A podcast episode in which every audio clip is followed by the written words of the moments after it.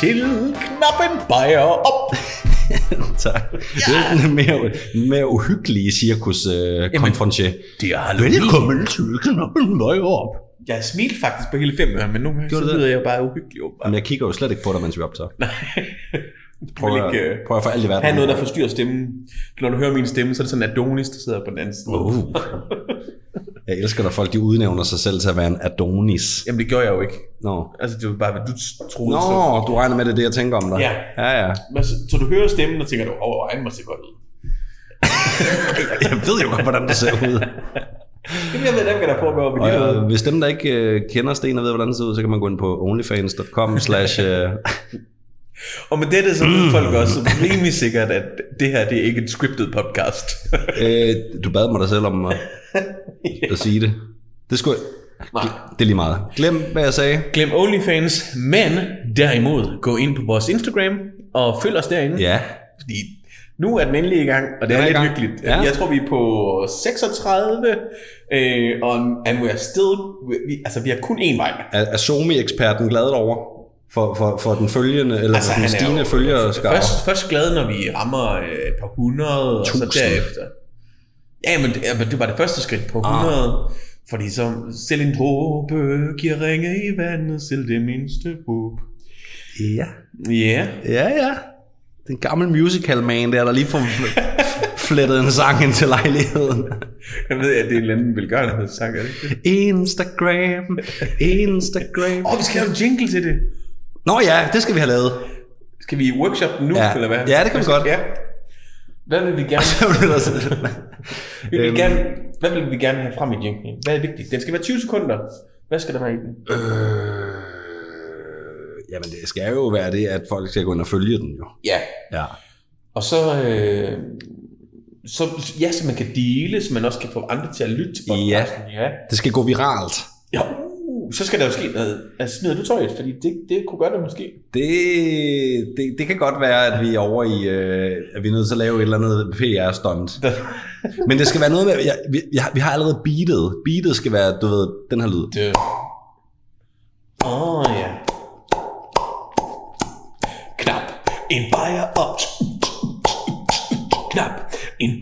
Op. Men ved du hvad, den, den, den skriver sig selv, den her jingle. Den er faktisk Ja. skrevet. Mm. Jeg tror bare, vi klipper lige det her ud, og så er det det, vi øh, udgiver. ja. Ikke? Jo. Ja, nå, men det var fedt. Det var produktivt. Allerede Yes. efter et par minutter har skrevet et, øh, en jingle. Ved du, hvad jeg har lavet siden sidst? Nej. Jeg havde en forholdsvis øh, nede på jorden lørdag. Havde du det? Ja. Du var ikke oppe at flyve, så kan jeg regne. Nej. Jeg var så heldig, at jeg fangede et afsnit af Bagdysten. Så nu pakker Daniel sine ting sammen. Ja. Hvad skal der ske derovre? Ja, Bagdysten, det er det der program lørdag aften på to og en halv time, er det ikke det? Nej, Hvor det, man ser den bag i real time. de, de, øh, de, de, de to første programmer var rimelig lange, så vidt jeg ved. Øh, Det er der, hvor du ser dejen hæve men de, en til en. nej, nej, de bærer jo tre kager i løbet af sådan en aften. Jo. Der, der, er- der er fuldt drøn på. Ja. Nå, Var nogen, der græd? Det ved jeg ikke. Der er jo en, der burde i hvert fald, fordi han fejlede da godt nok miserabelt. Nå, nej, men grunden til, at jeg sad og så det, det er som regel, fordi så er det lidt sjovt at snakke med min mor omkring det. Nå, ja. Og så, så har der noget at snakke om. Nå, Ja, ja, men det det, er der også- så lige siger specifikt er grunden til, at jeg nævner det nu, mm. det er fordi, at altså, jeg håbede, du har set det. fordi... Lige lørdags gik jeg glip af det. Ja, lige nok. Lige lørdags. Men en af de opgaver, de, de skulle have, det var sådan noget omkring danske dialekter. Nå. Så fik de sådan en rapport fra forskellige steder i landet, om hvad deres næste skridt i, i den her kageopskrift så var. Og så skulle de jo så forstå, hvad det var, de sagde. Ja. Og øh, der er jo ingen tvivl om, den de havde sværest ved, det var Bornholmsk. Ja. Det, det, at det, var ikke, det var ikke ord, der gav mening, det Nej. han sagde. Men det næst sværeste, det var en glad ældre dame, der stod nede ved Dybel Mølle, Sådan. Nå, hvis det er navn, vi kan, så er det jo bare. Og de, øh, hun, hun fortæ- var meget glad og sød, og, og ville virkelig gerne have, at de skulle lave. Og så Var det noget- klipkar? Vi skulle bare... Nej. Men øh, den del, man skulle der, det var noget med, at man skulle piske en, øh, en flødeskum, ind, eller det var sådan marings. Mm. Øh, og så skulle man have, kunne holde den op over knop, eller Ja, hvad den er. det var kopf. Og kop, ja. Ja. Øh, ja. Jamen, det, det skal man nok kunne jo. Jamen, det skal man jo netop. Ellers er den ikke, fungerer den ikke. Men det vil sige, at de Men- bagte ikke noget fra det sønderjyske kaffebord, eller hvad? Nej, ikke specifikt, nej. Øh, men Ja. de lavede Nutella-kage, tror jeg, det var det. Det er jo det ikke specielt sønderjysk. nej, det er det ikke. Nå, men det der så ydermere så er en connection og knappen bajer op vinklen, mm. grunden til det, udover at du er selvfølgelig fra Sønderjylland, øh, det Jeg, var, jeg er fra at... Als, vil jeg bare lige. Ja, sorry. Som en ø. Skal aldrig ske igen. Ikke en del af Jeg har, jeg har fået point før ved at kalde dig for Alsing. Ja, tak. Ja. Øh, hvad hedder det? Øh, det var simpelthen, at øh, som den sidste opgave, mm. så skulle de vælge monumenter fra, øh, hvad hedder det, øh, forskellige steder i Danmark. Ja. Det er også ligesom en dansk tema-dag. Øh, og så kunne man jo selvfølgelig, man kunne jo have valgt Dybbøl Dybbøl Mølle eller sådan noget. Ja, det, kunne man jo faktisk Ja. have, have gjort. Det gjorde man ikke, kan jeg Jeg tror ikke, forstå. der var nogen, der turde lave vinger og sådan noget. Nå. Men der var en, der lavede Storebæltsbroen, og der var en, der lavede... må, må, må lige sige, hvis man nu havde været smart, så havde man taget Dybel Mølle altså lige efter krigen, hvor Nej. den var sønderbombet. Så kunne man jo bare have sagt, det er meningen, den skal se så smadret ud. For det var den. Den blev jo smadret. Gjorde den det? Ja, det gjorde det. skal det med lov dig for, den gjorde. Nå, så det er jo bare en fake, det er en kopi, der står der. Nej, man har jo øh, bygget den op igen. Altså Christiansborg har også været brændt ned tre gange. Nå, anyways. Ja. Nå, så nu kommer knappen bare op vinklen. Der var en, der lavede tangeværket. Nej! Jo, Fordi vedkommende havde hørt vores podcast. lige præcis. Der var ingen tvivl om det. Hun nævnte det godt nok ikke med Hun, ord, men... øh, hun sagde ikke lige afsnit 4, der hørte jeg en podcast, hvor de snakkede øh, meget om Gud i nogen. nej, desværre. Ja, men Det havde jeg ellers været god PR. Ja, og det var faktisk rigtig, en rigtig flot kage, hun fik lavet. Nå, var det det? Ja, Ja, okay. Det er meget nørdet. det, ja, de var nemlig meget nørdet. Meget nørdet, ja. Var, er hun fra altså, det område af? Det må hun næsten have været, ikke? Jamen, skal vi ikke sige det? Det, det kan jeg sgu ikke huske. Det er mærkeligt at komme fra Amager og så vælge tange. øh, Altså, det, det virker underligt, ikke? Ja, nej. Ja. Tanke hvad? Hvad, var det? Nå, jamen, øh, det lyder da som en, øh, en helt vanvittig lørdag, du har haft. Det var Craig. Ja. Nå, vildt nok. Ja. Jamen, der kan man bare se. Altså, øhm, ja, ja, ja, ja. ja. Jeg har ikke, øh, nej, jeg, jeg følger ikke så meget med. Jeg ser jo kun landmandsøg kærlighed. Det er fordi, jeg venter lidt på, at der er en, jeg kender, der stiller op. Når du kender så mange landmænd. Ja, præcis. Men har de ikke alle sammen koner? Er der, er der nogle potentielle? Nej, jo, det har de vel egentlig. Ja, Benny, nu kommer du sat med i gang. Men jeg ved fandme ikke, hvordan fanden har de fundet den, når de ikke har været med i det program? Jeg troede kun, man kunne finde, Jamen, eller er der noget, jeg har misforstået? Jeg tror nok, der er nogle unge damer, der bare stiger ud, og så øh, i, i det ganske land og slår på døre. Jamen, det kan da godt være. Skal det bare stå? Jeg har altid ønsket mig sådan en tre, trelænget gård. Ja, Ja, tag ud og find den. ja. Der er sikkert en ungkærl et eller andet sted, der Det, er den. ja, det er da højst sandsynligt. ja, det er der. Men til gengæld et fantastisk program. Kæft, for elsker det. jamen, det, jamen det, det mener jeg virkelig. Jeg synes, det, det, det, er, så- det er så rent. Jeg kan se tre minutter af det. Nej, hvorfor? Det er så tåkrummende. Jeg kan, ja, det er så Hvad pinligt. men, hvad men, det, det er jo bare mennesker, Sten. Det er jo mennesker, der lever sådan et liv. Du synes, landbrug er tokrummende. Nej, det er sgu ikke landmændene. Jeg sætter bunderøven. Uh, nå, ah, men han er også... Han er poplandmand. Er han poplandmand? Ja, han er poplandmand. Nå, Han får ikke EU-støtte. fordi han ikke bruger pesticider. Og Ja, og han får ikke EU-støtte, så er man poplandmand. jeg vil trods alt sige, at det måske handler lidt mere om landbrug end landmand. Eller man kan sige, at han får offentlig tilskud, for det er DR, der finansierer hele lortet, ikke? Det er dig og mig. Mm, Ja, det vil jeg gerne give lidt til. okay. Jeg vil rigtig gerne slippe for det. Jeg er tørstig, Dan. Er du? Ja. Der er vand i hanen. Jamen, det har jeg. Jeg er tørstig på en anden måde. Du- Der skal blandes humle i. Skal jeg hente den på dig? ja. Ja. Eller henter du din, eller henter du min? Min er ikke helt kold nok. Oh. Nej. Det, ah, vi skal endda være sammen endnu. Wrong, wrong, wrong, wrong. Wrong, wrong, wrong, wrong. Og det. Det, det, er, det starter man ikke med at sige, ej, var jeg tørste, min er ikke kold nok. Nå. Jamen, du bor her da. Ja, det, nå ja, det er rigtigt. øhm, Jeg vil tro, den er på en 14 grader lige nu. men når du siger, at du bor her, er det så fordi, du ikke har et køleskab derhjemme? Så de kommer men først... jeg er da kommet direkte fra arbejde. Nå. Så tog jeg ned af køleskabet, putte den i min taske. Så tog jeg på arbejde, og på arbejde syv timer, og så tog jeg hertil. Og din taske er jo altid 37-5 grader varm. Nej, men Jeg jeg, jeg tror måske, dit termometer på tungespidsen, den er lidt fejlagtig. Og du kan ikke huske, om vi har fået den her øl før, eller om det kun var i et dommeskud. Nej, men jeg glæder mig til at se det. Ja, men den er... Det er altid spændende. Jeg kan jo i mellemtiden fortælle, at øh, jeg lige har brugt øh, 2.600 kroner, 655 kroner. I kraftet med mange penge. Jeg har brugt det på en Copenhagen-billet. What? En Copenhagen-billet. Hvor mange penge har du brugt? 1000, nej, 2.655 kroner. Var den for gyldt, eller hvad? Nej. Ej, en Tuborg rå. Jamen har vi, vi har, var det dummy-skud, når vi, eller optagelsen, vi fik den? Jeg tror ikke, vi har fået den i, øh, i de udsendte podcasts, nej. Så jeg Okay. tror, den er ny. Og altså, hvad den her... Den er min iskold. fejler i, i, Ja. i kulde. Den har jeg haft så er den her- tapet fast til køleelementerne. øhm, altså, jeg, jeg synes jo, den er øh, Ja, den fremragende. du faktisk. Ja, hvis det skal være almindelig pilsner, så er det den her. Hvis, hvis jeg møder, møder dig på en bar, og du er i gang, mm. så er det som regel en rå, du sidder med. Altså, ja. Øh, ja, hvis det skal være pilsner, så ja. Ja. Skål. Øj, kan du mærke isningerne? Mm. 4,5 kun. Ja. Ufiltreret, Jeg synes, det er en god øl. Tuborg. Øhm, ja, ja, det synes, jeg er glad for. Jeg, jeg, jeg er glad for, at det, den er blevet en fast del i, øhm, af Tuborgs øh, Ja. sortiment. Deres fine, fine sortiment. Ja. Det er jeg pisse glad for. Her søs. Ikke sponsorater. Nej, nej, nej. Men, men, men ring. Ring for helvede. Eller det kan jeg ikke, for jeg har ikke vores nummer, men skriv til os på stensnabelag.dk. Eller dallesnabelag knappenbejer.dk. Ja. Øhm, nå, skal vi i gang, eller hvad? Ja, lad os da høre. Hvad Jamen, øh, skal du berige os med? jeg skal snakke om... Og jeg bliver nødt til at sige det på den her måde. Rotarmé-fraktion! Og øh, ja, Rotarmé-fraktion Mm. øhm, var mit emne. Ja. Og Rote Armee-fraktionen, det er, øhm, det er, faktisk, det er, en ret, det er en ret vild historie i virkeligheden. Øhm, og der er meget til historien. Mm. Øh, strækker sig over tre årtier. Øhm, men Rote Armee-fraktionen er en, øh, en, en venstre ekstremistisk terrororganisation.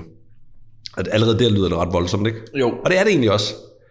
Øh, navnet Rote Armee-fraktionen er inspireret af den sovjetiske Røde Hær. Rote Armee, Røde Hær. Mm. Øh, og fraktionen illustrerer tilknytningen til en større marxistisk bevægelse. Det vil sige, at det, vi er virkelig ude på den yderste venstrefløj, så Ja. vidt jeg har forstået. Ikke? Øhm, Fraktionen, Rote Armee-fraktionen var aktiv i Vesttyskland fra omkring 70'erne og frem til, til 90'erne. Ja. Øh, og øh, de er kendt for at have udført bombeattentater, morbrand, bankrøverier, gisseltagninger og øh, drab. Primært på øh, højtstående politikere, embedsmænd og erhvervsprofiler. Det var ligesom dem, de gik efter. Ja, det skulle være nogen, der talte. Ja, og man kan sige, at, øh, at målet i sig selv var jo øh, altså sådan overordnet set kamp mod øh, kapitalismen, øh, som, som Rote Armee-fraktionen et sted mente, at, at højrefløjen var, var altså den, den fascistiske højrefløj og sådan noget. Det var, det, det var ligesom det, de gik på barrikaderne for, ikke? Var det ligesom et ønske om at få en kommunistisk stat, eller... Ja, ja det, det tror jeg. Altså man kan sige, der er jo flere af dem, der udspringer, altså medlemmer, der udspringer fra kommunistpartier. Jeg, Ja. jeg, jeg, tror ikke nødvendigvis, det har jeg i hvert fald ikke rigtig kunne læse mig frem til, at det var, at det var decideret ønske om en kommunistisk stat, men det var i hvert fald et ønske om en socialistisk, et socialistisk samfund, hvor hvor kapitalismen ingen magt havde længere. Alle var ligesom lige. Så på den måde kan man godt Ja, ja. sige, at det bunder jo selvfølgelig i de samme hvad kan man sige, øh, værdier som, Ja. som kommunisme. Øh, Jeg er ikke sikker på, at de nødvendigvis ville have den styreform, som, som kommunisme rent faktisk er. Nej. Men det, det, nu var vi lige inde på det, det opstod i, i 60'erne, og, og det var sådan udbryder fra forskellige militante venstregrupperinger, kommunistiske, mindre kommunistiske partier, og, og så også studenterbevægelsen. Og, øhm, Så det er børn, der er lige født efter krigen, eller hvad? Altså, Ja, det er det. Ja. Det er det, ja. Det er det ofte, og der, der, der er flere af dem, øh, blandt andet, øh, hvad hedder det, øh, vi kommer lidt ind på nogle af, Ja. af profilerne, som også mistede forældre under krigen. Ja. Altså en far for eksempel, ikke en mor, fordi det har været problematisk at blive født så. Men en far under krigen, ikke? Altså 2. verdenskrig. Men vi skal lige tilbage til, øh, til 67, mm. hvor øh, den iranske Zain Ira, af Iran, Mohammed Pahlavi, besøger Berlin. Og øh, det, øh, det giver nogle voldelige demonstrationer mellem de, øh, altså mellem i studenterbevægelserne. Der var palaver. Ja, der var, der var palaver. Ja. Der var rigtig meget palaver. Øh, og der var mange demonstrationer, og en aften skal Mohammed Pahlavi, han skal så i, øh, øh, hvad hedder det, i operan, og det fører til tumult udenfor, og det ender med, at en, øh, en ung student, Benno Onesorg, bliver dræbt af en vesttysk øh, politibetjent. Øh, bliver skudt i hovedet simpelthen. Oh. Det viser sig faktisk senere, at et han... varselsskud. Hvorfor det? Et nej, varselsskud i nej, hovedet. nej, det viser sig faktisk senere, at han blev dræbt af en øh, østtysk Stasi-agent, der hedder Karl-Heinz Kuras. Nå. Så faktisk på den modsatte side af... Ja. Ikke? Vi skal huske på, at Tyskland er jo delt op her i et vest og et øst, ja. øh, hvor du har... Og det spiller også ind i alt det her. Du har hele den, den vestlige verden, som er primært er styret af, af du ved, øhm, af, af, af den amerikanske tankegang og Ja, du ved, kapitalismen. kapitalismen. kapitalismen, og så har du øh, Sovjet på den anden side, og DDR, som er styret af nogle helt andre værdier. Ja. Øhm, men på grund af den her øh, politivold, øh, som man tror er, er- er skyld i det her drab, øh, altså mordet på Benno Onesorg, øh, og så samtidig med, at man har en, en modstand i, øh, af Vietnamkrigen og USA generelt og kapitalismen osv., så, videre, så er der altså dele af den her studenterbevægelse, som bliver radikaliseret, og det er især på grund af det mor her. Øhm, og det får så øhm, i 1968 Andreas øh, Barter, Gudrun Enslin, Torvald Proll og Horst Sønlein til at sætte ild på, øh, på to varehus i Frankfurt. Øhm, de har sådan en, en idé med, at, øh, at vold mod ting er okay. Altså det må Ja. man godt for at få sit budskab igennem, så de, de, de stikker simpelthen brand til de her ting, ikke? Jamen ud fra deres ideologi, så er det jo deres eget land, de prøver at forsvare på en eller anden måde. Ja, det kan man godt sige, ikke? Ja. Eller det er i hvert fald noget med, du ved, retfærdighed til folket, og. Ja. vi skal ikke finde os i, i den måde, vi bliver behandlet på, og alle er lige, og så videre, så videre. Jeg har bare købt en kilo medister, og nu er det brændt ned. Nå. Øh, men de her fire, øh, fire mennesker, de bliver øh, alle sammen idømt flere års fængsel øh, for det, de har, øh, har gjort, altså med de her påsatte brænde. De anker dommen og bliver så rent faktisk løsladt, mod at de så regelmæssigt skal, skal møde hos politiet. Øhm, det gør de ikke. De går under jorden. Og mens de er under jorden, så beslutter de sig for at stifte en, øh, en byggerilja, altså en partisanbevægelse øh, med latinamerikansk forbillede, altså lidt ligesom Che Guevara ja. og så videre. Det lykkedes dem ikke helt at få etableret, fordi at øh, Andreas Barter, han bliver anholdt for at køre for hurtigt. Altså det er sådan, han bliver stoppet og fundet, kan man sige. Ikke? Ja. Øh, en mand, som i øvrigt er meget, meget glad for biler og motorcykler og, og kører i det og så videre, men fik aldrig taget sig et kørekort Også et problem. også lidt et problem, ikke? Så øhm, kommer vi lidt ind på, fordi at hvad er den første Rote Armee-fraktion aktivitet? Er det de her to brænde? Det, det, er der, det er der nogen, der siger, det er, men de fleste sådan, officielle kilder øh, tilskriver den første officielle Rote Armee-fraktion aktivitet er Andreas Barters befrielse. Fordi han blev selvfølgelig anholdt, ryger i fængsel og så videre. Og det er her, vi første gang støder ind i en dame, du var lidt interesseret i. ja, så. Ulrike Meinhof. Ja. Eller som på dansk, Ulrike Hovedgård. Eller, ja, jo. Ikke hoved ja. som i hovedhoved, men sådan Nej. ja. Nå. Fordi at vi, kommer lidt ind, vi kommer lidt tilbage på den her situation med hans befrielse. Ja. Men øh, det, der sker, det er, at... Øhm, at øh, nej, jeg tror egentlig hellere, jeg vil vente med at komme ind på, hvad, hvad, hvad befrielsen handler om. Fordi lad os lige snakke lidt om Ulrike Meinhof først. Mm. Ulrike Meinhof, øh, hvem er hun egentlig? Hun er født den øh, 7. oktober 34 i Oldenburg i Tyskland, og var, og, i, altså, og var vesttysker, og var journalist. Så er du allerede lidt oppe i årene der, faktisk. Altså i 60'erne, tænker du, eller hvad? 34, 40, 50. Ja, ja, altså... Jamen hun er sådan, altså, jeg troede, de var sådan 23 eller sådan noget. Ah, nej. Hun er jo tæt på 40, så. Ja, ja. Øhm, og var, var journalist, Ja. øhm, inden hun så i 1970 øh, blev en del af Rote Armee-fraktionen. Og hvordan hun blev en del af det, så det er jeg lige vil komme lidt tilbage på. Ja. Øhm, hun mistede begge hendes forældre til kraft ret tidligt i hendes liv. Øh, hendes far dør allerede, da hun er 8 år gammel. Øh, Werner Meinhof. Man skal sige tysk navn på den måde. Ja, man skal. Øh, og hendes mor. Ingeborg Meinhof, ja, øh, dør, da hun er 16 år. Og Ulrike og hendes søster bliver så anbragt ved morens veninde, Renate Reinmark, som var erklæret socialist, og havde en meget, meget stærk indflydelse på ja. Ulrike, som er teenager på det tidspunkt. Ja, ja. Øhm, modsat sådan en mand som Andreas Barter, øh, som ikke havde nogen uddannelse, så studerer øh, Ulrike Meinhof filosofi øh, ved Universitetet i Marburg, og det er også i Vesttyskland.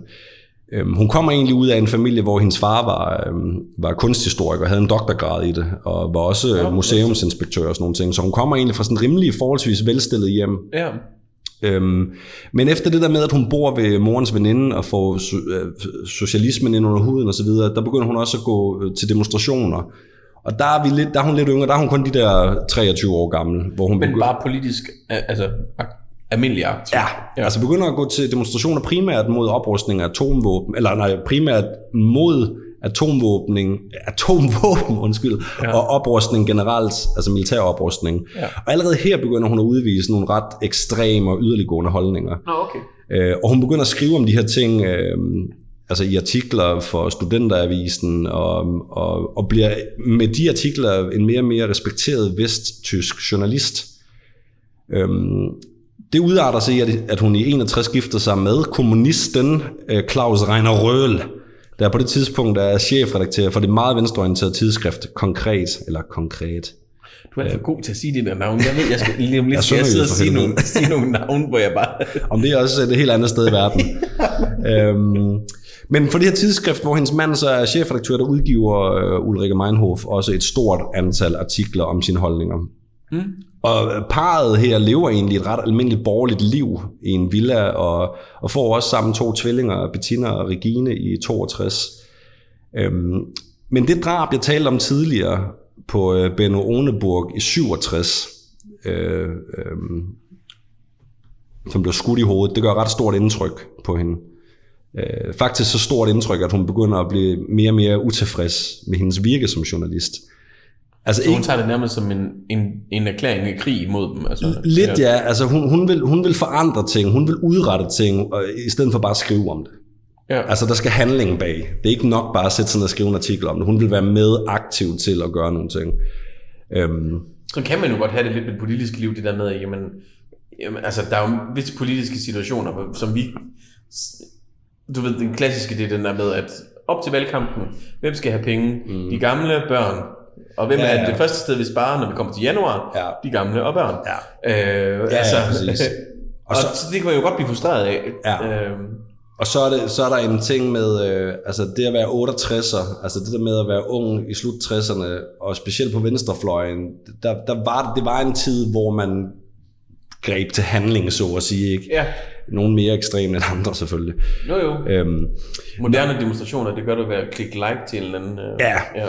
altså hun, øh, hun, ville, øh, hun ville være med til at revolutionere verden. Mm. Det der så sker, det er, at øh, hendes mand øh, forlader hende, øh, og parret bliver skilt i 68. Øh, og det er der, hendes, øh, hendes radikalisering sådan for alvor starter. Øh, hun beskrives som en sympatisk og smuk, likable kvinde, som var meget intelligent. Øh, hun havde en stærk argumentation og kunne lukke munden på de fleste med få sætninger. Men hun var også, altså, hun var også virkelig hårdmodig. Det vil sige, at hvis du var uenig med hende, så øh, var det fordi, du kan forstå på politik. Ellers så måtte du være dum. Så det var ikke, altså, det var, det var my way or no way at all. Ja. Øhm, som på tysk hedder meine Straße oder kein Straße. Eller, ja. Charmerende karaktertræk. ja. Men øh, hun bliver en del af studenterbevægelsen øh, efter skilsmissen, øh, hvor hun så også placerer øh, sine to børn i en meget, meget, har jeg læst, meget, meget øh, altså venstrevings børnehave i Berlin, hvor øh, de blandt andet lærer om, får man mave? Jo. Nu kan de jo høre om det i knappen bare op, men øh, og Vietnamkrigen og om hvor forfærdelig kapitalismen er, det vokser de her børn simpelthen op med i børnehaven. Øh, men det giver også mening, fordi at det, der Berlin er jo delt op i to på det tidspunkt, ikke? Hvorfor kan man finde kapitalister som dig? Det, det er ved at blive til sådan en musical podcast, det her. øhm, men Ulrike altså bliver en del af de her ting, Og, og selvom hun er meget intelligent og hårdmodig og måske også arrogant, så um, har hun også nogle virkelig altså nogle problemer i hendes privatliv. Øh, Hun er meget utilfreds med hendes tilværelse generelt. Hun var meget, meget forelsket i hendes mand. Han har skrevet, at nu står hun tilbage med to børn alene, og, og hader alt, hvad der hedder øh, højrefløjen, mm. eller kapitalismen. Øh, og mens hun sidder derhjemme og ikke har det så skide godt, hvor hun er allermest måske sårbar og virkelig vred og virkelig har lyst til, at der skal ske et eller andet, så dukker Gudrun Ensling op, som er Andreas Barters kæreste. Øhm, de kender hinanden løst fra miljøet og så videre. Og øh, hun har brug for hjælp til at befri Andreas Barter, som vi talte om lidt tidligere, som er blevet anholdt Ja, ja. og sidder i fængsel, fordi han har kørt for hurtigt i en bil uden kørekort. Øh, De der gudrunder, de er råd til alt, alt ondt. Ja. Der kommer også en i min. nemlig. Nå, okay. Øhm, men øh, Ulrike var meget fascineret af Enslen, og det er egentlig sjovt, fordi hun behandlede øh, ikke Ulrike særlig godt. Nå. Hun var, hun var meget nedværdig over for hende, øh, når vi kommer sådan længere hen, og meget mobbede hende faktisk. Nækker hende hele vejen. Ja, altså kunne virkelig ikke... Øh, og, og det er der måske en grund til, som vi også kommer lidt ind på. Øhm, men hun beder... Øh, øh, Gudrun Ensling beder Ulrike om at hjælpe hende med at befri øh, hendes kæreste, Andreas Barter. Og det tænker hun, det er sgu nu. Det siger jeg ja til. Ja. Øhm, så øh, det der sker, det er, at øh, man laver en aftale, hvor Ulrike øh, Meinhof, som på det her tidspunkt er en ret kendt tv, eller en ret kendt journalist, der har været med i forskellige tv-debatter, øh, øh, altså og så videre, og så videre, hvor hun har diskuteret forskellige ting, så hun er et kendt ansigt. Ja. Hun får lov til at lave et interview med Andreas Barter, under påskud af, at hun skal til at skrive en ny bog. Og det får hun så lov til, og øhm, de skal så mødes i øh, Berlins Institut for Sociale Spørgsmål. Det hedder det. Hvor, øh, øh, hvad hedder han, øh, Andreas Barter bliver ført fra sin celle hen til, øh, mandsopdækket af, øh, af politi og så videre. Og så skal han så ind og interviewe sig hende. Men ude på den anden side, der står der flere medlemmer af Rote Armee-fraktionen klar med pistoler og oversaget jagtgevær, og det lykkedes dem at få pacificeret de her politibetjente. Og så opstår der selvfølgelig alligevel noget tumult, og det ender med, at en af øhm, en medarbejder, der er ansat ved instituttet, bliver skudt øh, og såret, overlever, men bliver skudt og såret, og de flygter og slipper væk. Og derfra så erklærer øh, Ulrike Meinhof sig som en del af Roter med fraktionen. Og det får kæmpe mediebevågenhed. Altså, du forestiller dig, at der er en eller anden øh, journalist, ja, Ja, kendt ja. journalist i Danmark, lige pludselig tilslutter sig en eller anden... Øh, ah, på det tidspunkt har de jo ikke rigtig lavet noget endnu, men, men tilslutter sig en, en, en så yderliggående bevægelse. Øhm, og samme dag, øh, som befrielsen finder sted, der øh, udsender politiet efterlysningsplakater med Ulrike Meinhofs billede på. Så det vil sige, lige pludselig så er hendes navn og ansigt, hvad kan man sige, øh, sådan, øh, billedet på den her gruppe. Ja. Og det gør, at de får, altså, de lige pludselig bliver politisk betydningsfulde i en grad, som de ikke har været før. Øhm. Og det der med, at, at, øh, at øh, Ulrike Meinhof øh, måske blev nedgjort lidt og, og mobbet, og måske i virkeligheden også forsøgt skubbet ud af Gudrun Ensling, det, det, det handler om, at, at Gudrun Ensling måske i virkeligheden var hjernen bag ideologien, og også sådan i virkeligheden lederen af gruppen sammen med, med Barter. Øh, men i pressen, fordi at Meinhof er så ja. kendt, Ja. så kommer de til at hedde Barter Meinhof-banden. Det er sådan, man beskriver dem. Og det er der flere, der mener, at det har Gudrun Ensling ikke haft det super fedt med. For det første, det er hendes mand, Barter. Det er Ja. hende, der er hjernen bag det. Og så er der en eller anden kvinde, der får navn på. Men det hedder ikke øh, Barter Ensling-gruppen. Mm. Det hedder Meinhof-gruppen. Øhm, også fordi, at, at, at uh, Meinhof har højst sandsynligt ikke været, altså hun har ikke været hjernen, hun har ikke været en del af leder, altså hun har ikke været ledergruppen. Nej, nej. Det man mener, hun har været med til, hun har selvfølgelig været med til at udføre ting, men ellers var, har hun været medforfatter. Man har brugt hendes journalistevner til at skrive manifester. Mm. Øhm, og så har hun selvfølgelig været sådan en bærende intellektuel kraft også. I starten af deres karriere, for den er ikke særlig lang, for de her mennesker jeg omtaler, og det, og det samme også med Ulrike Meinhof, det er i starten står de bag nogle bankrøverier. Det udvikler sig ret hurtigt til bombeattentater. Øh, blandt andet på en amerikansk militærbase i Vesttyskland, hvor flere soldater omkommer. Også vildt nok at gå efter en militærbase, ikke? Ja, ja. Men det gør de altså. Øhm, Meinhof er... Har jeg set, hvad hedder det, en Olsenbanden film, hvor de også går efter en militær station. Der, den var ikke så bevogtet, som man skulle tro. Hvor- Den, den i Jylland. Nå, den er rimelig forladt, er den ikke det? Nej, der er, der er tre. Øh, man ser tre soldater, tror Nå jeg. ja, det er rigtigt. Det er rigtigt, ja. Øhm, øh, Meinhof, hun har det ikke super godt med at være eftersøgt terrorist. Nå, men, øh, ja, hvordan gør de det egentlig? Altså, gør hvad? Hvordan er de under jorden? Altså, Ja, ja, ja. I allerhøjeste grad. Gør de det? Hvordan de går under jorden. Jamen er det sådan et netværk, så er de hos... Ja, ja, ja. Og, og det kommer vi også ind på, fordi at øh, de, øh, de flygter øh, på et tidspunkt øh, øh, ud af, det, det gør de efter, efter de første ting her med, med attentaterne i 70, der flygter de ud af landet. Nå, okay. Ja, øhm, og, øh, og ender også, hun ender i Jordan blandt andet på et tidspunkt. Men det, der, før- det vi først lige skal ind på, det er, at, øh, at det der med, at hun har det ikke så godt med at være terrorist.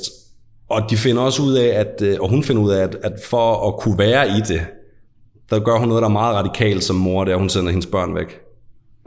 Øhm, Jamen, det er vi jo næsten nødt til. Ja, men ikke som på en ferie, som på, at vi ses aldrig mere. For det hun gør, det er, at hun får dem smuglet ud af landet via Frankrig til Sicilien, hvor de, øh, de to tvillingedøtre her på øh, syv, så vidt jeg lige øh, ved, de skal starte med at bo på et hjem for jordskældsramte ofre, indtil de bliver sendt videre til en palæstinensisk flygtningelejr i Jordan, hvor de skal lære sig op som, og hold nu fast, børneguerillasoldater. Og hun ved godt, når jeg sender dem afsted, kommer jeg aldrig til at se dem mere. Men det var hun nødt til, fordi hun troede så meget på den sag, at hun var nødt til at cutte alle bånd til hendes fortid. Det er jo øh, helt sindssygt, ikke? Ja, det kan man jo ikke forholde sig til. Nej. Øhm, deres far er ikke helt tilfreds med det, øh, og efterlyser dem også øh, via Interpol. Og nu sker der noget, som er sådan helt, synes jeg, er vanvittigt. Fordi at, øh, døtrene når heldigvis ikke at komme til Jordan. Nej. Fordi deres far øh, har en god ven, der hedder Stefan Aust, som er journalist. Mm. Og han opsporer dem. Han finder ud af, at de er på Sicilien, og han tager dem ned og kidnapper dem tilbage. Nej. Pigerne de bliver beskyttet øh, på Sicilien af den italienske Røde Brigade, som er jo en pendant til Ja, ja. Armee-fraktionen i Tyskland. Og øh, de har fået at vide, at de må ikke udlevere de her børn til nogen, som ikke kan kodeordet. Ved du, hvad kodeordet er? Ja, og det gjorde Stefan Aust også, fordi han havde en bekendt, der havde sladret til ham. Så han siger, Professor Schnase, som er kodeordet, og så får han lov til at rejse afsted med børnene. Snarse, er det næse, eller hvad? Nej, det er bare nase. Jeg ved ikke. Jeg har prøvet at google professor Schnase, men der kommer alle mulige Schnase. øh, folk op, der ved noget om tænder og, og ja, det ved jeg ikke. Alt muligt. Snavse, snarse. Ja. Schnauze. Nej. Det er snude jo. Ja, ja. Ja, det ved jeg ikke. Men det er i hvert fald kodeordet. Han får lov til at rejse afsted med børnene. Det er de selvfølgelig ikke sådan super tilfredse med, og han, han bliver også forsøgt likvideret senere, øh, Stefan Aust. Øh, han er faktisk meget, meget, han er så tæt på at blive likvideret, altså han bliver tippet lige sidste øjeblik, så han når at flygte ned i sin bagtrappe i lejligheden, mens øh, medlemmer af Rote Armee-fraktionen er på vej op ad hovedtrappen. Ja. Han har, han har også, øh, det kan man måske lige sige her, han har skrevet en bog, som bare hedder Rote Armee-fraktion fra 85, som blev filmatiseret i 2009 under titlen Bader Meinhof-komplekset. Ja, det er den, jeg har set. Ja, øh, men det er altså ham, der den films bog er baseret på. Øhm, Ulrike Meinhof øh, og flere medlemmerne kommer tilbage til øh, Berlin øh, i øh, 72, og øh, den 14. juni 72 øh, bliver hun anholdt. Øh, og hun bliver øh, idømt 8 års fængsel, men det er for at hjælpe Barter med at flygte. Ja. Samtidig, øh, Så de ting, der er sket mellemliggende over, det er man ikke... Øh... jo, der er man, den, den sag er man ikke klar til at køre nu. Altså, Nej, nej. anklagemyndigheden skulle efter sine arbejde på at tiltale hende for flere og lang, alvorlige forbrydelser, blandt andet mor- og bombeattentater og, og så videre, som formentlig ville have resulteret i en livstidsdom. Ikke? Øhm, og her er, sker noget lidt interessant, fordi da hun blev anholdt, skulle hun ifølge en arrestationsrapport være brudt grædende sammen. Det tror jeg også, man ser i filmen, at hun bryder Jeg, jeg sammen. kan næsten ikke huske den, faktisk. Nej, okay. Men øh, og det, der er lidt interessant ved det, det er, at hun skulle efter sin ikke øh, have grædt, da hun mistede sine forældre, eller da hun blev skilt fra en mand, som hun elskede overalt på jorden. Men, men et eller andet tyder på, at hun græd, fordi hun havde indset, hvad det var, hun havde gjort. Ja. Jeg kan dog ikke helt beklog på, om, det, om hun indser, hvad det er, hun har gjort af forfærdelige ting, eller om hun indser, at hun ikke kan revolutionere verden.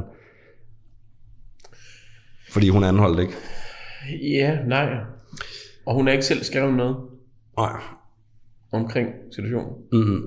Det er jo egentlig lidt besynderligt. Ja. Men det resulterer i, at øh, hun sidder ikke tiden ud, øh, og man øh, når heller ikke at dømme hende for andet. Øh, for den øh, 9. maj 76 øh, blev hun fundet i sin celle i Stammheim-fængslet i Stuttgart, hvor hun har hængt sig. Hun lavede et ræb af sit håndklæde, og øh, ja, hun havde været deprimeret længere tid, øh, ved man, og ender sig med at hænge sig selv. Det der øh, så er med de andre barter, de der, de sidder også i fængsel, øh, og det, det resulterer i øh, noget, man, man kan... Også hende der øh, kæresten. Gudrun er Enslin, og et andet højtstående medlem øh, er Raspe. Øh, og det resulterer lidt i, at, eller ikke lidt i, det resulterer i noget, man øh, i den her forbindelse kalder det tyske efterår, som er sådan lidt, det er lidt her, det piker måske, i forhold til de første medlemmer af Rote Armee-fraktionen, det man kalder første generation, altså Barter, Ensten, Raspe, Meinhof, dem der har været med til at etablere det. Fordi at øh, det, der sker i 77, det er, at øh, de, alle, alle de tre, Raspe, Enslin og Barter, de dør samme dag af selvmord, er den officielle forklaring. Men det, der sker, altså grunden til, at de dør af selvmord, det, det handler om, at, øhm, at øh, medlemmer af Rote Armee-fraktionen i september 77 kidnapper arbejdsgiverformanden, eller ham, der er formand for arbejdsgiverforeningen, Hans Martin Schleier. Øh, de lokker ham simpelthen og hans livvagter i et baghold i Køln, og så kidnapper de ham. Det skal lige sige, Schleier var højtstående øh, nazist under 2. verdenskrig. Okay. Ja.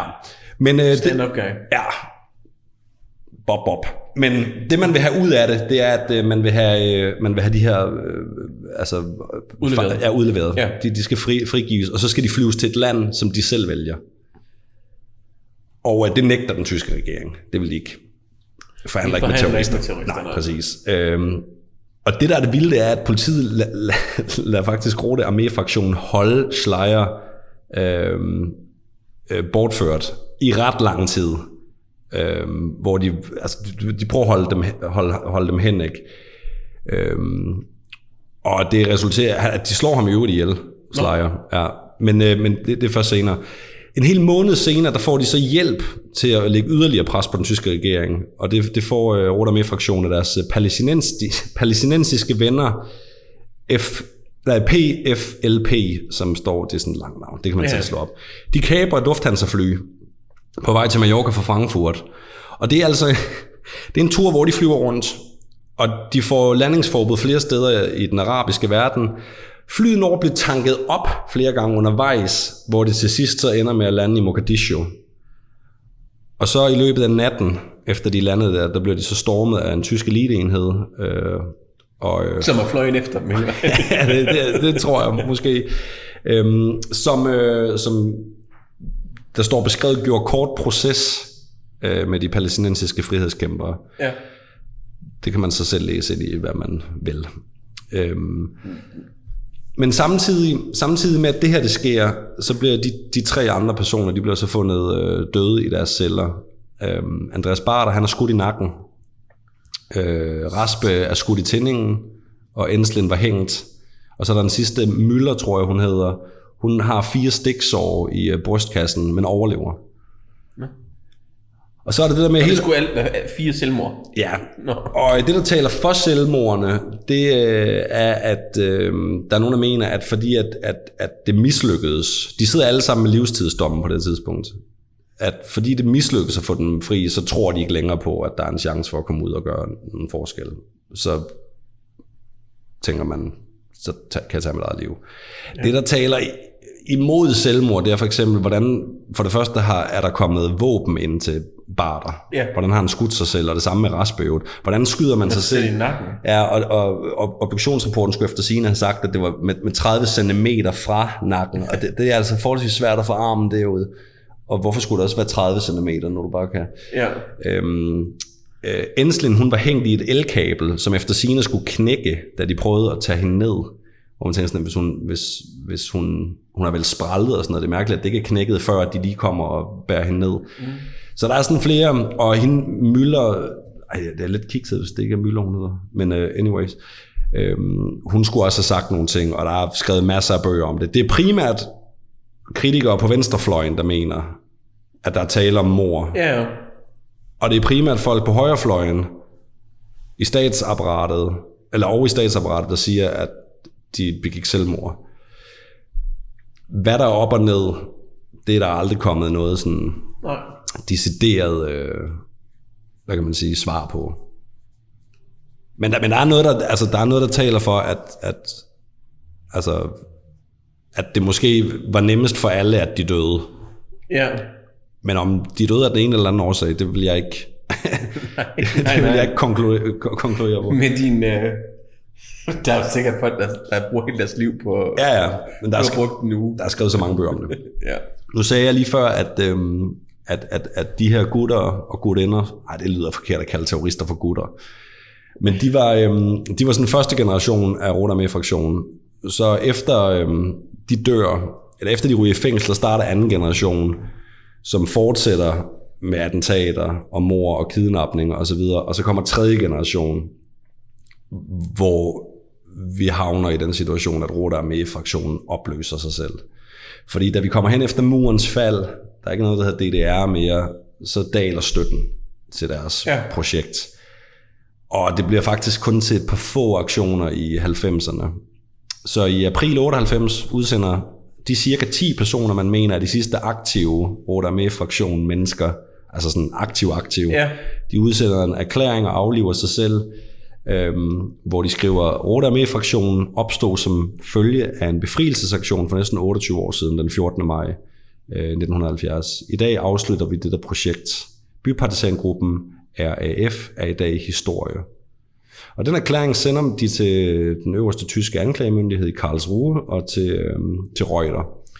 Og det er så øh, det, der gjorde enden på Rotarmé-fraktionen. Øhm, det er en, øh, en epoke på 28 år, der omfatter over 50 mor, attentater og endnu flere terroraktioner. Og øh, det er egentlig øh, øh, det. Og nu runder vi lige af med, med, med lidt musik af en... Øh, altså det er, det er lidt åndssvagt, men det er en, øh, en sang af øh, Arne Virkler, som hedder... Kan du gætte, hvad sangen hedder? Røde måne. Ulrike Meinhof. Nå. Du blev lagt for had, holdt fanget bag en mur. Dit hoved kom på fad, Skål. der ringtes i dit bur. Socialister var imod dig, på grund af din strategi. En farlig vej, som ingen kunne. Hvad ved jeg om strategi?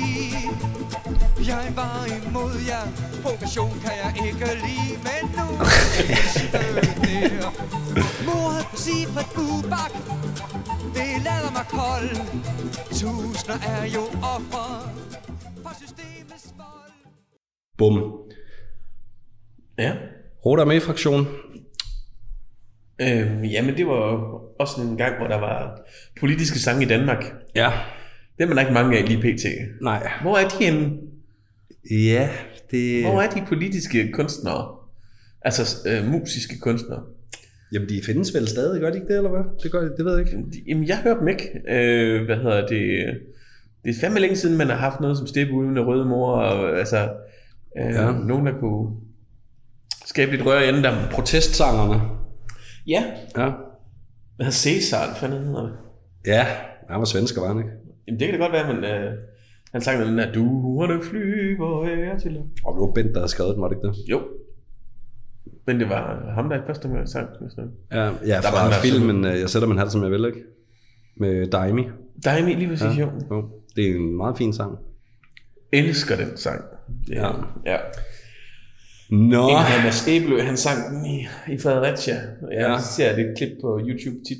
nå. Ja, ja. Jamen, øh, jeg skal til noget helt andet, men jeg skal lige høre, skal jeg hente en øl, eller... Ja, hvad mindre du vil gå midt i din... Øh... Ah, måske jeg henter øl, Okay. så øh, kan du lige sætte dig op til at høre lidt om Peterskirken. Yes! Det glæder jeg mig sindssygt meget til. Øhm, Har du selv været der? jeg har været, jeg har været der et par, øh, jeg skulle lige sige et par gange, okay. men øh, en gang så, ja, eller, har- jo, jeg har været der for et par år siden, men så har jeg også været der som barn, tror jeg nok. Skal du have et glas? Øh, ja. Eller har du tænkt, at vi skulle drikke af den samme dåse, eller hvad? Nej, nej. I disse post-corona-tider. Det er bare, jeg ved, du har et glas, og det er tomt. Nå, på den måde. Nej, nej. Der har jeg saft i. Voksen mand. Altså, jeg synes jo, Peterskirken er øh, vanvittigt imponerende. Ja, når man står der. Ja, og det er altså ikke, fordi jeg har religiøse følelser, øh, eller er religiøs Nej, i det hele taget. Men øh, den, og så øh, den øh, ikke færdige byggede kirke, hvis nogensinde bliver det, hvad hedder den, La, Sag- La Sagrada Familia, Familia, ja. øh, i Barcelona. Men det er jo noget helt andet, kan man sige, ikke? Øhm, så jeg, er- jeg er Ja. meget spændt på, øh, åh, hvad er det der for noget? Det, øh, det er ikke sådan en whatever man igen, som i sidste uge, vel? Lad os da se. Du får den her, så kan du læse lidt på etiketten. Okay. Jeg vil vente det. Vi har med en... Uh, der står bare, simpelthen bare IPA på, og så er der en stor blomst. ah, det er fra Ale Farm. En Ale Farm Dayglow. Det er en IPA med strata. With strata. Hvad er Ja, det? det ved jeg nemlig heller ikke. Strata. Ja, den er, den er brygget i Danmark. Ja. I Greve. Det er alle sammen danske øl, dem jeg har fået. Og de skriver, Shine Bright, Burning Heart. Den er på... Øh, Den er i hvert fald også ufiltreret. Ja, det må man sige. Den, jeg kan ikke se, hvor mange procent den er på. Nej. Øh, men der står... Jo, undskyld. Nej, der står, den er på 1,6 1,76 genstand. Og med lidt hurtig hovedregning, 440 ml, det er 6 procent. Det, nej, okay, det står på. det havde været bladet nok, ikke? Ah, 1,76 genstande. Så blev jeg stoppet af politiet og sagde, nej, jeg har kun fået 1,76 genstande. Ja, det er godt, kammerat. Du er sprøjtfuld. Du har et vejletræ i passagersædet.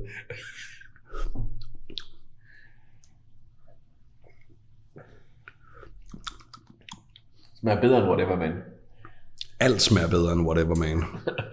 øhm, ja, den, det er, det, ja, jo. Mm, det er sådan lidt, den er lidt parfumeret egentlig. Mm. Men der er selvfølgelig også en blomst på den. Den er ikke, den er ikke dårlig, det synes jeg egentlig ikke. Nej. Det, det, den, er, lidt- den er sommer. Ja, den er, ja, Det er, det, det er en sommerøl. det er måske ikke lige sådan en, øh, hvad er det, den 26. oktoberøl. Det er Indian sommer. Det er jo pisse varmt rundt omkring i Europa. Det bliver, og det bliver vanvittigt varmt i den her uge her, tror jeg nok. Eller er det næste uge der er 18 uge, eller 18 grader eller 18 noget? grader, de lavede til, ja. på stranden. Altså, jeg kan huske en gang, vi var på Roskilde, hvor der var 12 grader. og virkelig bare, hammer hammer Det er fucking koldt. Nå, vil du øh, starte min intro-melodi? Ja. Yeah. Yeah.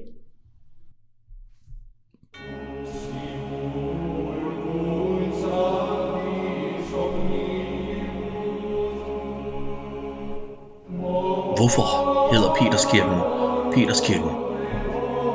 Hvorfor ligger Peterskirken, hvor den gør? Og hvordan får jeg Bjarne Liller kørt ind i denne snak? Dette var alle sammen spørgsmål. Jeg steg ud for at få svar på. Velkommen til Tema Lørdag. okay, nu er vi simpelthen begyndt at, at pre-recorde. Jamen, det er, når du laver de der fancy ting, hvor du lægger lyd, øh, hvad hedder det, Nå. klip ind over musik og... Ej, jeg vil bare lige sige, jeg gør det live jo. Jamen, Som det man ved jeg sikkert godt, også men godt kan høre. Ja, jeg sidder jo ikke med, med lydbordet og sådan Nå, noget. nej, nej, okay, fair nok. Så det er mit forsøg. Jamen, jeg, jeg, var, jeg var vild med det. Og du havde også selv lavet kor i baggrunden. Ja. Du taget ind i en kirke og tænkt Det mig op til ja, her. og, og jeg bare min opgang, og så, øh, så, så optog jeg det sådan 18 gange. Ja, ja. ja. Og så bare lægge det ind over. Mm. Det, Jeg følte, jeg havde lidt sådan, du ved, sådan i mellemleje, der i stemmerne, der følte jeg ikke sådan helt, jeg ramte, men, men sådan lidt i, i basstonerne, der synes jeg, at jeg... altså, jeg, jeg synes, den var spot on, den der. Det synes jeg virkelig, den var. Nå, ja, men Peterskirken, Ja. Der er egentlig ikke så meget at fortælle om Kirke. sådan set bare sådan 2000 års historie. Ja. Øhm, men når det så er sagt, så ændrer det, jeg lige sagde mig, øh, markant faktisk. Øh, Peterskirken på italiensk, Basilica de øh, San Pedro in Vaticano. Uh. Peterskirken i Vatikanerstaten. Øh, det er en af verdens største kirkebygninger. Og vi må nok egentlig nøjes med at sige det sådan. Fordi det skulle jeg jo prøve at finde ud af. Jamen, er det den største kirke i verden? Hmm, der er visse ting, der er den største øh, ved den. Øh, rummet inde i er det største. Men selve kirken er ikke nødvendigvis sådan fysisk set den største. Okay. Der er egentlig Sevilla, som er meget, meget stor. Øh, og der er, hvad hedder det? Det er så fedt lige at være ved at sige det ord, når man snakker om kristendom og, og kirke. Ja, lige præcis. Øh, man behøver jo ikke at direkte piatung, eller hvad hedder det? Ja. Øh, og så er der vist en i Konstantinopel, som du sagde. Ja. Uh. ja. Det, det hedder det ikke længere. Men. Nej. Øh, men øh, selve kirken er udvendig 211 meter lang, og facaden er øh, 115 meter bred. Og bare sådan lige facaden i sig selv er også 46 meter høj. Det er, det er noget af en facade alligevel. Ja, men den er også imponerende, når man står foran den. Jamen det er den, det er den virkelig. Ja. Men så kuplen, toppen af kuplen, den er så 137 meter høj. Det er rimelig godt øh, konstruktionsarbejde, må man sige. Ja. Og så også det med kupler, altså, det er jo, det er jo en hel videnskab for selv, Ja, hvad man er det laver med de her kupler? Ja. Altså, det, det er jo, den holder jo sin egen vægt. Ja. Øh, det er jo ligesom for eksempel øh, Royal Albert Hall, det er også, Ja. for eksempel taget på Royal Albert Hall, det er ikke fastgjort til bygningen. Nej. Det ligger bare Ja. oven på bygningen. Og, og det er jo ikke lavet, du ved, hvor man puster en ballon op, papmaché på, skærer den over. Du er så glad for papmaché. Jeg synes bare, det er fantastisk materiale. Det, det er det tætteste, så er det klistret. Det er det tætteste, der kommer på snot, uden at være snot. Det er papmaché. Og så opfordrer man børn til at røre ved det. Jamen, så tror da fandme, at de sidder og æder alt det andet lort også, jo ikke? Fordi nu sagde jeg det med 2000 år, men byggeriet blev påbegyndt i 1506. Ja. Så, og så blev det så stod det færdigt i, i 1626. Øhm, traditionen øh, øh, fortæller, at den er bygget, hvor Sankt Peter, øh, som er en af Jesus disciple, mm-hmm. og den første pave, øh, blev korsfæstet og begravet. Og kirken rummer øh, efter overleveringer, at det er Sankt Peters grav under hovedalderet.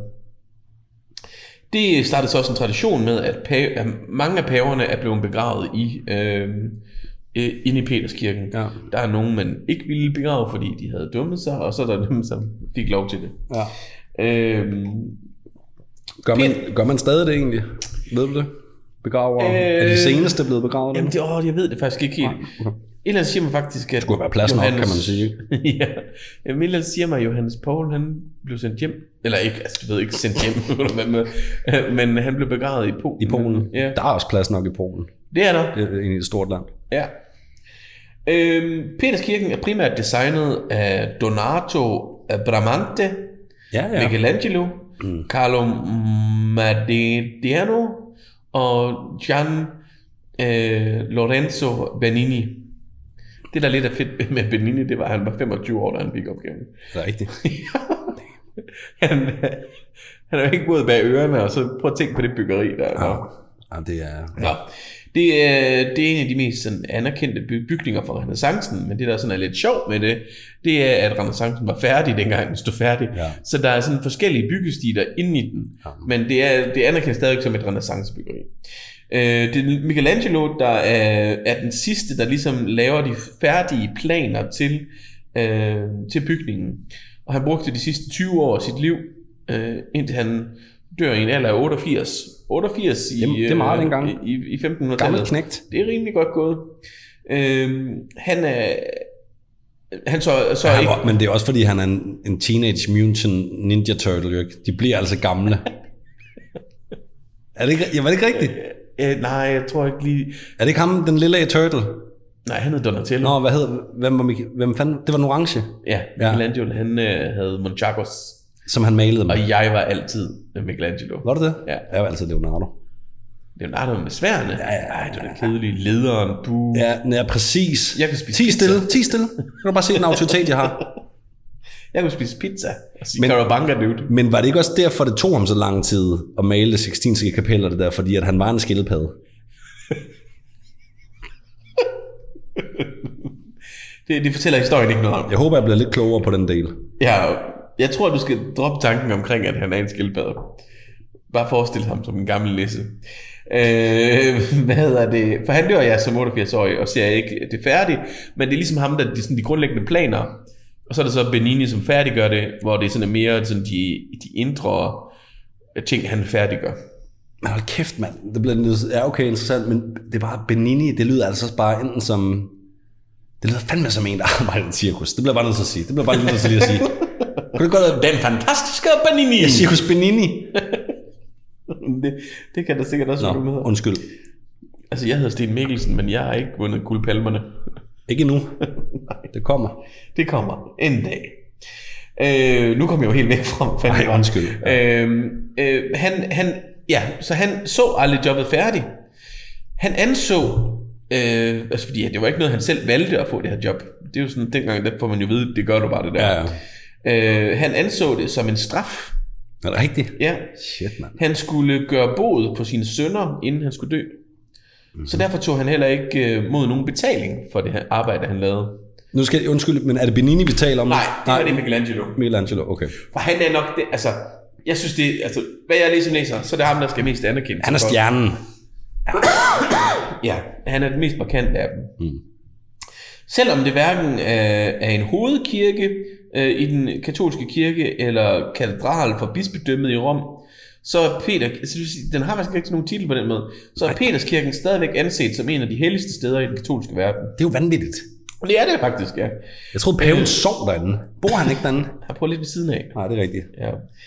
Øh, det er blevet beskrevet som øh, at have en unik position i den kristne verden, mm. og som den største af alle kirker i kristendommen.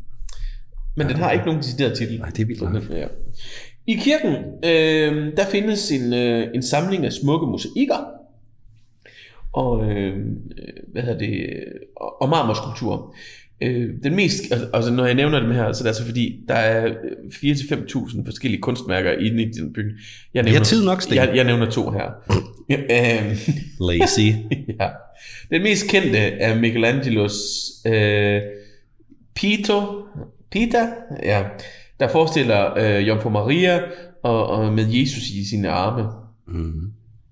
Og øh, ja, hvor han er blevet korsfæstet. Øh, og så den danske vinkel. Ja. Øh, gravmonumentet af Pave Pinius øh, den 7. fra 1831, er lavet af Bertil Thorvaldsen. Ja, det er han nemlig. Hvor ved du det fra? Fordi at jeg har et, fun fact om, jeg ved ikke, om du selv kommer ind på det, Det gør jeg ikke. Jeg er færdig med Bertil Thorvaldsen. men han er den eneste ikke-katolske kunstner, Ja, okay. Det der er har lavet noget i uh, Peterskirken. Nå. Men jeg Og han- det. Og han er dansker. Men jeg vidste godt, at han ikke var katolik. Ja. Det er jo faktisk det eneste, jeg lige nævner, om ham. Det kan vi godt være stolte af i vores lille andedam. jamen, jamen, det er da skønt. Mm. Jeg ved ikke, jeg har ikke så mange følelser for det, men øh, Jamen, jeg har et kæmpe museum med ham lige herovre ved siden af Christiansborg. Jo jo, ja. jeg, har ikke, jeg har ikke tur. Nu føl noget for ham, siger Leonardo. Den ligger i Vatikanerstaten i Rom. Og som sagt øh, er det kun hun- 500 år gammel. Jeg er med på, at det sådan er en del år. Men øh, sådan i kristendommens perspektiv er det en ung bygning. Ja. Øh, for det på den plads, hvor, hvor kirken øh, ligger, der lå øh, oldkristelig øh, kirke øh, fra, øh, fra, fra 300-tallet. Øh, også kendt som den gamle Peterskirke. Så der var faktisk en Peterskirke, som har været der længere tid, end den, der ligger der nu. Ja, okay. Det er også lidt sjovt. Ja. Øh, det var også en, en, en, en kæmpe kirke i sin egen ret. Bare en, en, en ikke en voluminøs, eller jo, den var voluminøs, men ikke sådan, den var ikke, Pompøs. nej, lige præcis, tak. Øh, Værsgo. Igen er lederen, kan du mærke det? øh, som blev bygget på graven, ja, af Peters, øh, eller på Peters grav. Øh, og da den nye Peters kirke skulle opføres, øh, stod den egentlig og, og havde det fint. Men katolismen øh, har storhedsvandvid. Så øh, ja, øh, de tænkte, vi, det kan vi gøre bedre det her. Altså i princippet så virker det bare som sådan en, du ved, med en, en altså en helt almindelig husrejsning. Ja. Øh, og så var den bare meget lang. Ja. Altså den er blevet sammenlignet med Noras ark på et tidspunkt. Mm. Du skal ikke sidde derovre og fnise. Øh, Meget lang husrejsning. Hvad- Hvordan må du sige det anderledes? Nej, det er Nå, og så kan man jo sige det her med storhedsvandvid, det er, hvis man har besøgt Rom, eller skal besøge Rom, så øh, er det jo bare at gå ind i en af de 900 kirker i Rom. Øh, og det var ikke bare et tal, jeg lige hævede af rumpen. Er der Det- 900? Der er over 900 kirker i Rom. Øh, og de, når, altså uanset hvad for du går ind i, så er det mere øh, over the top, ja. End nogen anden kirke, du overhovedet ja. forestille dig øh, i Danmark. Øh, altså, det, de har altså ikke formøblet rigdom ordentligt dengang. Altså, det er jo fuldstændig grotesk. Ja, det er det godt nok. 900? Ja. det er fuldstændig sindssygt. Jeg synes, det er Hvis man vanvittigt. begynder at kigge efter den dernede, så ser man det også selv. Så Jeg synes jo, det er vanvittigt. Vi har fire kirker på Sydals. en burde kunne gøre det, var. Mere end rigeligt, vil jeg sige. Kan du huske øh, filmen Ben Hur? Ja. Den der øh, tre en halv timers skønne film. Mm. Øh, så den mest ikoniske scene derfra, hvis du sådan skulle sige det, kan du så sige, hvad det er? Åh oh, nej, jeg kan ikke, jeg kan ikke referere. For, altså, jeg, jeg, jeg kan huske, øh, hvad kan man sige, øh, Og hvad var det billede af? af, af sådan en, øh, en, en, en meget velbygget mand. Men hvad står han på? Står han på noget? Ah, Ah, okay. Han står på Colosseum, skulle jeg sige. Nej, men Nej. øh, lidt tæt på. Nej, det, det som altid bliver brugt, og altid de øh, klip, man ser fra filmen, det er, hvor han står på en, øh, altså en hestevogn. Nå, Øh, sådan en hestekære, Ja. eller hvad hedder sådan noget. Så han står jo op, og så har han en øh, seksband foran sig, og så øh, øh, rider han på den her øh, stadion. Øh, hvad hedder det? Fordi det foregik nemlig på det, der hedder Circus Maximus. Ah. Jeg ved ikke, om du har besøgt det. Jo, det skulle jeg. Det, det er det andet gamle lort, er det ikke det? Jamen, er det Det, det? det ligger ikke så langt fra den gamle by i Rom, nej. Øh, og det er sådan en, en sjov, lidt, altså hvis man sådan tænker på moderne atletikstadioner, Mm. så øh, føles det lidt som om, at der er en, der er trukket i hver ende, Ja, så den er smallere, Mm. men også længere. det var ligesom det olympiske stadion i Athen. Det er også sådan et mærkeligt aflangt øh, Nå, okay. stadion. Ja, Jamen, altså, det er så ikke værd. det er fra 18 et eller andet. Jeg er ikke så beregnet 96. som dig. Oh, Nå, øhm, så, så sådan en, en bane mm. øh, var der lå der flere af. Øhm, og der lå faktisk en der, hvor Peterskirken ligger nu. Okay. Eller det vil så sige, hvis man sådan, hvis man kigger på Peterskirken ovenfra, og så har man kuplen til venstre, så har man kirkeskibet, og så har man ligesom Peterskirkens plads. Mm. Hvis man sådan kigger det og forestiller det sådan, nu er det også til lytterne, ikke kun til dig, Dalen. Okay. Øh, ja. Men Men er, er hænderne, det du prøver at tegne med hænderne, er det, det er kun til mig at gå ud fra? det tror jeg selv kan følge med. Okay. Så hvis man så lige siger, at lige lidt syd for det, Mm. det var egentlig der banen den lå. Okay. Det, det har en vigtig pointe lige om lidt. Ja, men jeg glæder mig. Ja. øhm, ja. Den hed... Den hedder, den hedder både Circus Nemo, eller ikke Circus Nemo. Benne var Okay. sådan af Benini. Circus Benini. det, var, det var en Freudian slip, det der. Det var godt. Og Søren Østergaard optrådte den jævnligt. Ja, smadremanden kom på besøg. Mod alle de andre gladiatorer ja. der. Nu Nå. skulle jeg sige ikke noget. Circus Nero eller Circus øh, Caligula. Mm. Øhm, den berømte obelisk, som står midt på Peterspladsen, det er en af de ældst... øh, Kan du se den for dig? Ja. ja. Øhm, det er en af de ældst bevarede genstande, der overhovedet er omkring Peterskirken. Okay. Øhm, men den har ikke altid stået der, hvor den står nu. Den øh, helt oprindeligt, så, så kommer den fra dengang Romeriet øh, erobrede Ægypten, og, og blev så transporteret hjem til Rom i år 40. Øh, og der blev den så placeret midt i Circus Caligula, som det så hed dengang, men der var den ikke helt færdig endnu. Mm. Den blev egentlig først færdigbygget, den her, øh, det her cirkus. Altså det er ikke et cirkus i den forstand, det hedder det bare. Ja. Øhm, da det så hed Circus of Nero. Så det er sådan lige en 13 år senere. Øhm, der står det ligesom færdigbygget. Og det er derfor, det netop nu bliver anerkendt og hedder Circus Nero, men det blev egentlig bygget under Caligulas tid. Mm. Nero, øh, kejser Nero, går ud fra. Øh, ja, ja, ja, undskyld. Ja. ja. Øhm, og der står den øh, så stadig efter, at cirkuset bliver revet ned. Altså helt tilbage. Mm. Øhm, og der står den så ved siden af Peterskirken. Så det, tilbage til billedet, Ja. så har du der, hvor cirkuset var. Og så var der jo så den her obelisk i midten. Mhm. Så hvis man sådan forestiller så var den jo egentlig lidt syd for, for Peterskirken, som, hvor den egentlig ligger nu. Mm. Og det er der også også billeder af fra dengang. Nej, altså, der er ikke rigtige billeder. Rigtige- Men, men som polaroid på Der var, der var en, der lige havde sin smartphone med. Check it, check it. Øhm, ja. Øhm, og så blev den så under konstruktionen, altså så der står den de der tusind år ved siden af den, den gamle Peterskirke, og så ved, hvad hedder det, ved konstruktionen af den nye kirke, så blev den så i 1586 øh, flyttet til den nuværende position, hvor at øh, Peterspladsen der var ved at blive bygget. Øhm, Kæft, den er gammel, mand. Ja, det er helt sindssygt gammel. Og da den kommer fra Egypten, der ved man ikke engang, hvor gammel Nej, jeg er. skulle lige sige, der- De fleste af de obelisker, der kommer fra Egyptens tid, øh, de er allerede der over 1000 år gamle. Det er egentlig sjovt, at man, der ikke er nogen, der har tvunget dem til at returnere den der på et eller andet tidspunkt. Det, det tænker man sgu nok. Nej, det er 2000 år siden. Nu ja. gider vi ikke gøre det. Nå, men Det er jo først nu, vi er blevet woke. Jo. Nå ja, Nå. er det rigtigt? Nå. Øh, den blev flyttet oprejst, og er den eneste... Altså, prøv lige at tænke, hvis du skulle flytte sådan en mother... Ja, stor en. Øh, så, øh, så tænker jeg, "Ah, vi lægger den lige ned. Skal vi ikke gøre det? Jo. Men det er der noget symbolisk i ikke at gøre. Ja. Øh, Så den blev flyttet oprejst, og er den eneste af de otte obelisker, der ikke har været væltet siden Romerriget. Altså, der er otte obelisker i, i Rom. De er på et eller andet tidspunkt i løbet af krig, øh, flytninger og alt muligt, har de været væltet alle sammen. På nær den, der står i Peterskirken. Jeg være træt i benene. Det, øh, det er altså her i dette hestestadion, øh, Circus Nero, at Peter han bliver henrettet. Okay. Det bliver den også brugt til. Det er, du ved, sådan en stadion, det er vigtigt at bruge den til mange ting. Multi-arena. Ja, Ja. Parken Sport Entertainment. Øh, hvad hedder det? Peter han bliver henrettet, og så efterfølgende bliver han så begravet helt uceremonielt, øh, ceremonielt, øh, lidt uden for stadion. Okay. Og lige der, hvor de smider ham i et hul i jorden, som endegyldigt skulle være et punktum på alt det her kristendomssnak tilbage i den tid, øh, der finder kristendommen jo så efterfølgende sit mekka.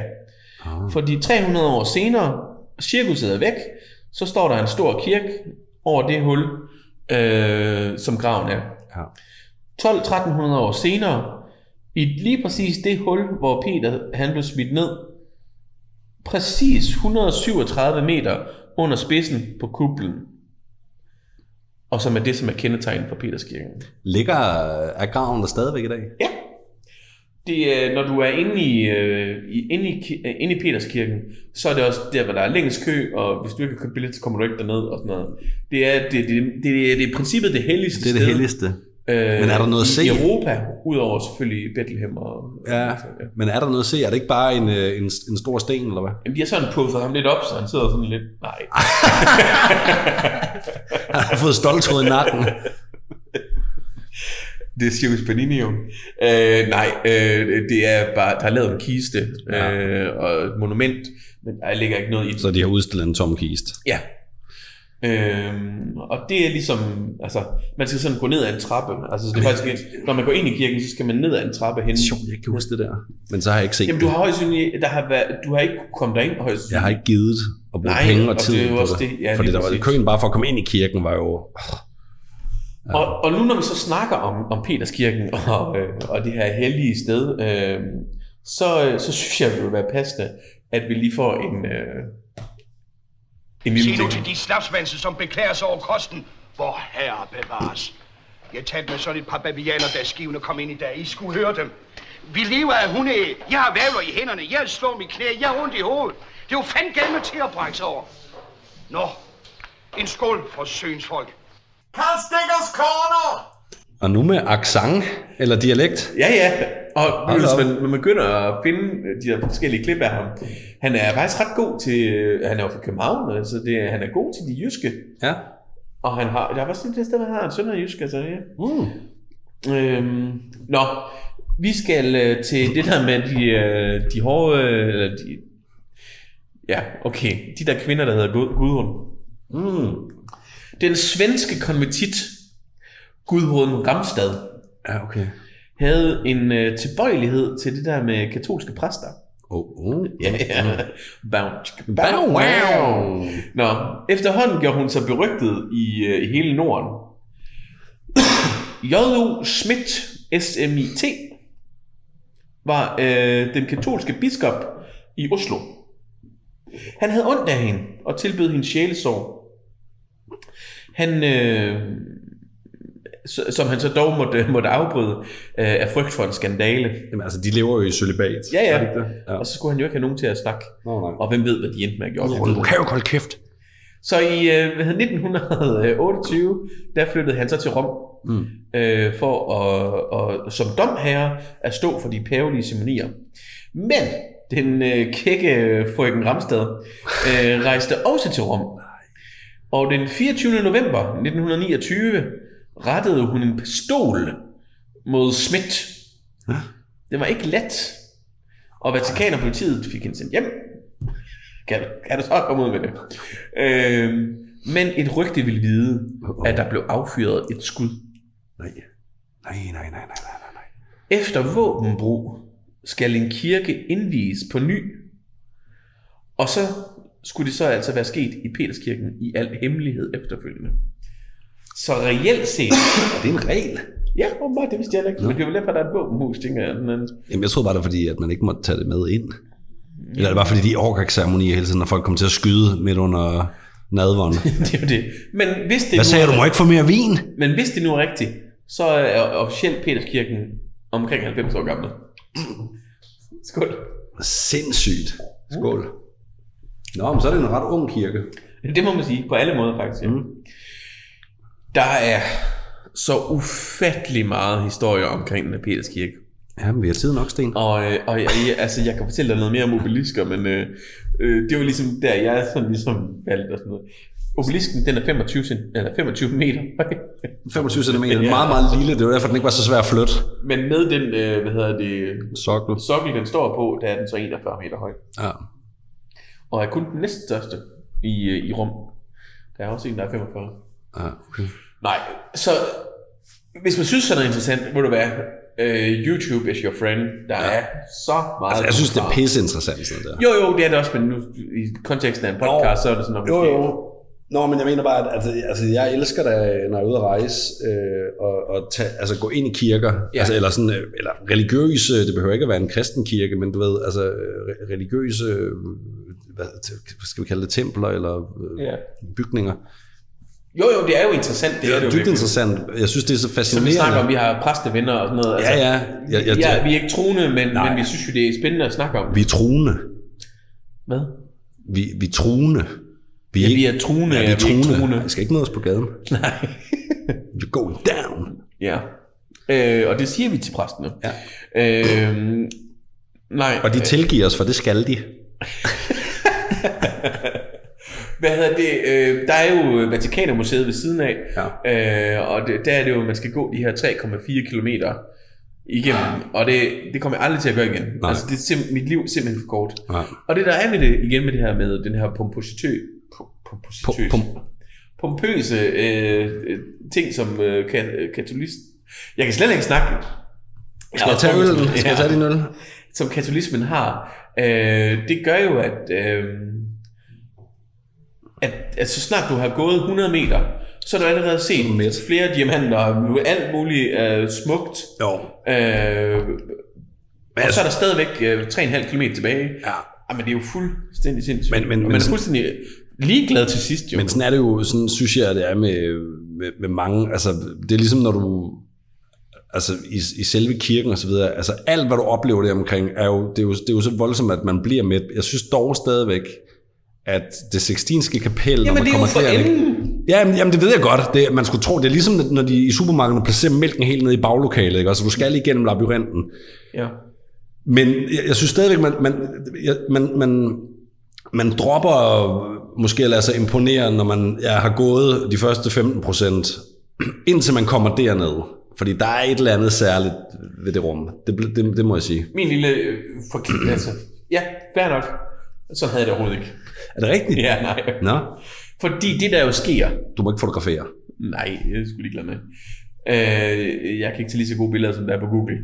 Øh, nok. netop, når man så ligesom går de der, øh, og så man begynder at blive fuldstændig overloaded af det, mm. og så siger jeg, nå, nu er vi her endelig. Ja. Så kommer du ind i den her sal, Mm.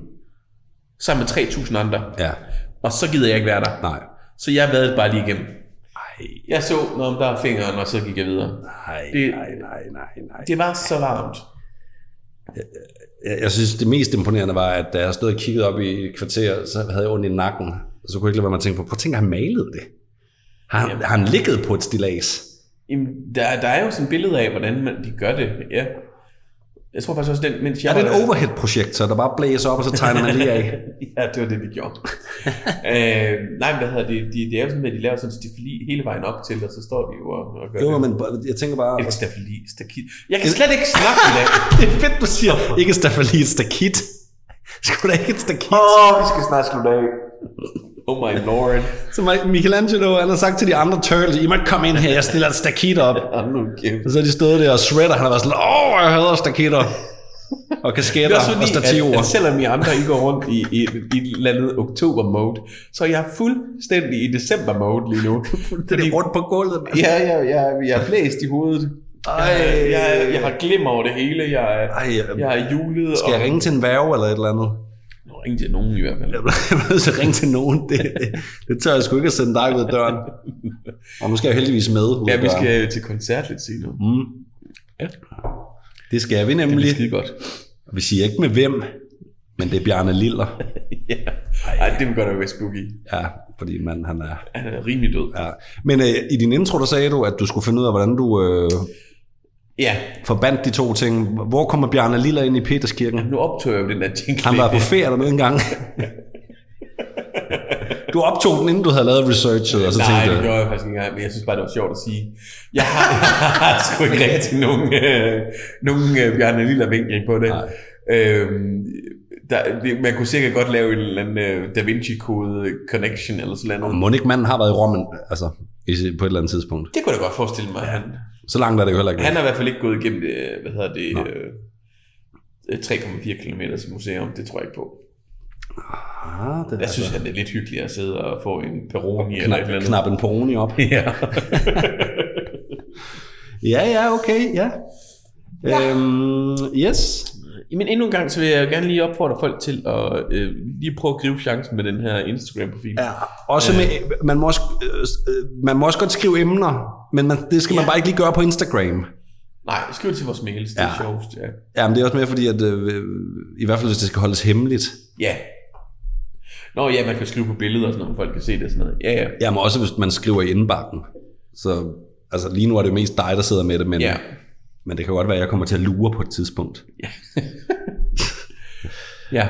Øhm, Hvad, øh, skal vi øh, give hinanden emner? øh, ja, det skal vi jo faktisk. Vil du give mig først, fordi jeg har lidt at vælge mellem her. Ja, ja.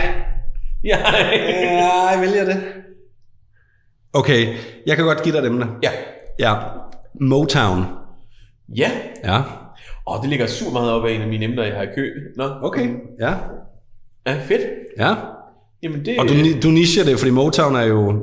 Ja, det er, hvad det er. Men, men, men, men øh, om der er en bestemt kunstner, du tænker, der skal mere fokus Ja, ja. på end andet, det... Ja. Men, jeg, men jeg kunne godt tænke mig at høre lidt om, hvordan det startede, og du ved... Øh, Ja. Quincy. ja, præcis. Ja. Øhm, og lidt indflydelse, det har haft, og sådan nogle ting, ikke? Det prøver jeg at gå i dybden med. Der er i hvert fald også masser af materiale, kan man sige. Det burde der være. Ja. Øh, Så det bliver masser af lydklip. men nu er jeg lidt ked af, at jeg skal give dig, øh, hvad hedder det, min. Hvorfor er du ked af det? Fordi du vil nok... Siger du og griner? Ja, men det er fordi, at Altså, det er en, en ret stor modsætning til, til lige præcis det. Men alligevel lidt inden for det samme. Dansk top. Men derfor tænker jeg, at det kunne blive rigtig sjovt alligevel. Ja, Så okay. derfor, nå. Sådan sådan head to head. Det var fordi, jeg, jeg tænkte, ah, okay, vi har sådan lidt nogle ældre emner. Så tænkte jeg, nu vil jeg prøve at give dig et ung, friskt emne. Ja. Det er trods alt fra 2008, det her, og så frem. Men, jeg vil gerne høre... Ej, jeg får nogle øjne lige om lidt. High School Musical.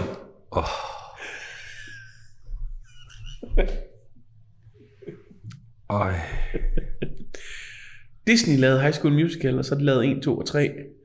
Hvad du ville om snakke omkring det, men det er all in good fun. Prøv at høre, det, det, her, det her, det svarer jo til, med al respekt for, det, for, for de kunstnere og så videre, det jeg siger nu, men det svarer lidt til, at når jeg holder filmaften, så skal vi se Saving Private Ryan, og når du holder filmaften, så sætter du krummerne på. Hvad er det, der foregår? Hvor mange film er der lavet af den? Jeg tror, der er lavet tre, men der er sikkert også lavet en eller anden uh, Christmas surprise. Ja. eller noget. Og, og, og, og, spin-offs og alt muligt andet, halløj. Jeg tænker, det kan blive sjovt alligevel. Dalle, han er ikke glad.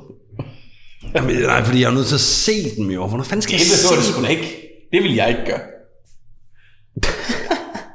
Jeg vil da bare forvente. Altså, jeg har set etteren, Nå, okay. hvor de danser Nej, med basketballs. Ja, det, den scene tror jeg, jeg har set. Ja, men det er fandme sjovt, du nævner den, for jeg har lige set et klip på Instagram i dag, hvor, hvor det er sådan en køkkenscene fra uh, High School Musical, hvor de, hvor de spiller på gryder og pander og sådan noget.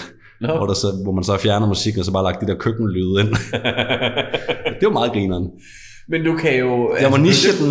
Ja, du kan jo ikke engang fortælle, snakke omkring filmene. Kan jeg jo snakke om en- snakke bagom, og... Ja, eller snakker om en musical, jeg selv lavede i high school.